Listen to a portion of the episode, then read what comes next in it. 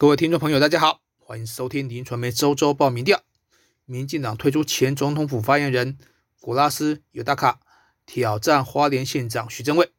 主打终结家族政治，反攻当地首位原住民县长。根据林传媒公布最新的花莲县长候选人支持度网络调查，在这场女力的对战，徐正伟以五十三点一六趴，二十个百分点的差距，让古拉斯苦苦追赶。至于政党支持度，国民党更是以三十一点八五趴碾压民进党的十五点五四趴，以及民众党的五点六零趴。至于中立选民的比例，则为四十点零七趴。后三向来是民进党艰困选区，其中有华联王之称的傅昆萁，在当地的势力最大。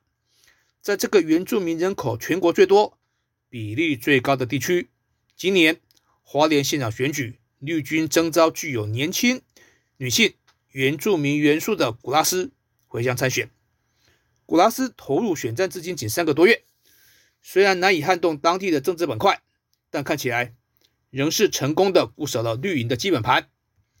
如果从年龄层来观察，徐正伟在二十到二十九岁、四十岁以上的族群都取得优势，六十岁以上更是夺得六十四点八五的支持度。狂胜古拉斯的二十三点五趴，差距达到是十一个百分点。古拉斯在三十到三十九岁的区块支持度则是最高，以四十七点三五趴领先徐正伟的三十四点六三趴，差距大约有十三个百分点。在议员选区方面，傅昆萁的妻子徐正伟也是所向披靡，尤其在第三选区，也就是吉安。和凤林等六个乡镇，甚至拿下百分之六十点五二的支持度，和古拉斯的百分之二十五点四五相差了三十五个百分点，可以说打的对手是毫无招架之力。不过在第一和第二选区，也就是花莲市和新城秀林等乡镇，两个人却是意外的陷入焦灼。第一选区。两人各拿了四十点三趴和三十九点一五趴，第二选区则是四十五点三七趴对上四十三点四一趴，这两个选区的差距仅有五和两个百分点，一来一往之间，现有的形势可能随时转换。值得一提的是，老曹在花莲市的前市长也是前议长蔡其塔。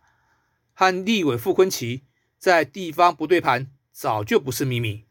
此外，现任花莲市长魏家贤任满后，以无党籍身份转战议员，却遭到党部撤销党籍，心中的不满可想而知。蔡家和魏家在县长一役中动向如何，自然也备受关注。至于出身第三选区的现任议长张俊，因为排黑条款。未获党部提名参选议员，引起地方议论与揣测。张俊则是指控是傅昆萁背后操作，利用党机器排除异己，两人关系更是早已公开决裂。日前，张毅还与副总统赖清德参叙，敏感时刻也引发带枪投靠的疑虑，这都成为县长选举的另外一个变数。尽管地方政治恩怨错综复杂，富家夫妇县长、立委轮流做，垄断地方资源的家族政治早已引发地方的非议，但是花莲蓝大于绿的政治生态却是牢不可破。而徐正伟二零一八年得票数和得票率不但比县长老公还要高，就任以来也的确缴出亮丽的施政成绩单，最新的施政满意度为六十八点五三趴。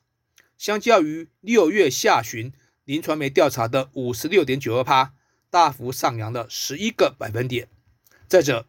国民党不但政党支持度遥遥领先民进党，在负面党性的部分也显示有五十点三三趴的花莲县民反绿，而反人的比例则只有二十四点四七趴。至于中间立场的选民，则是有二十五点一九趴。再者，有五十五点七二趴的花莲县民表示绝对不考虑投给民进党，基本盘的优势加上正鸡牌的加持，再再的凸显民进党在当地长期以来难解的困境。自称是女版汤姆克鲁斯的古拉斯，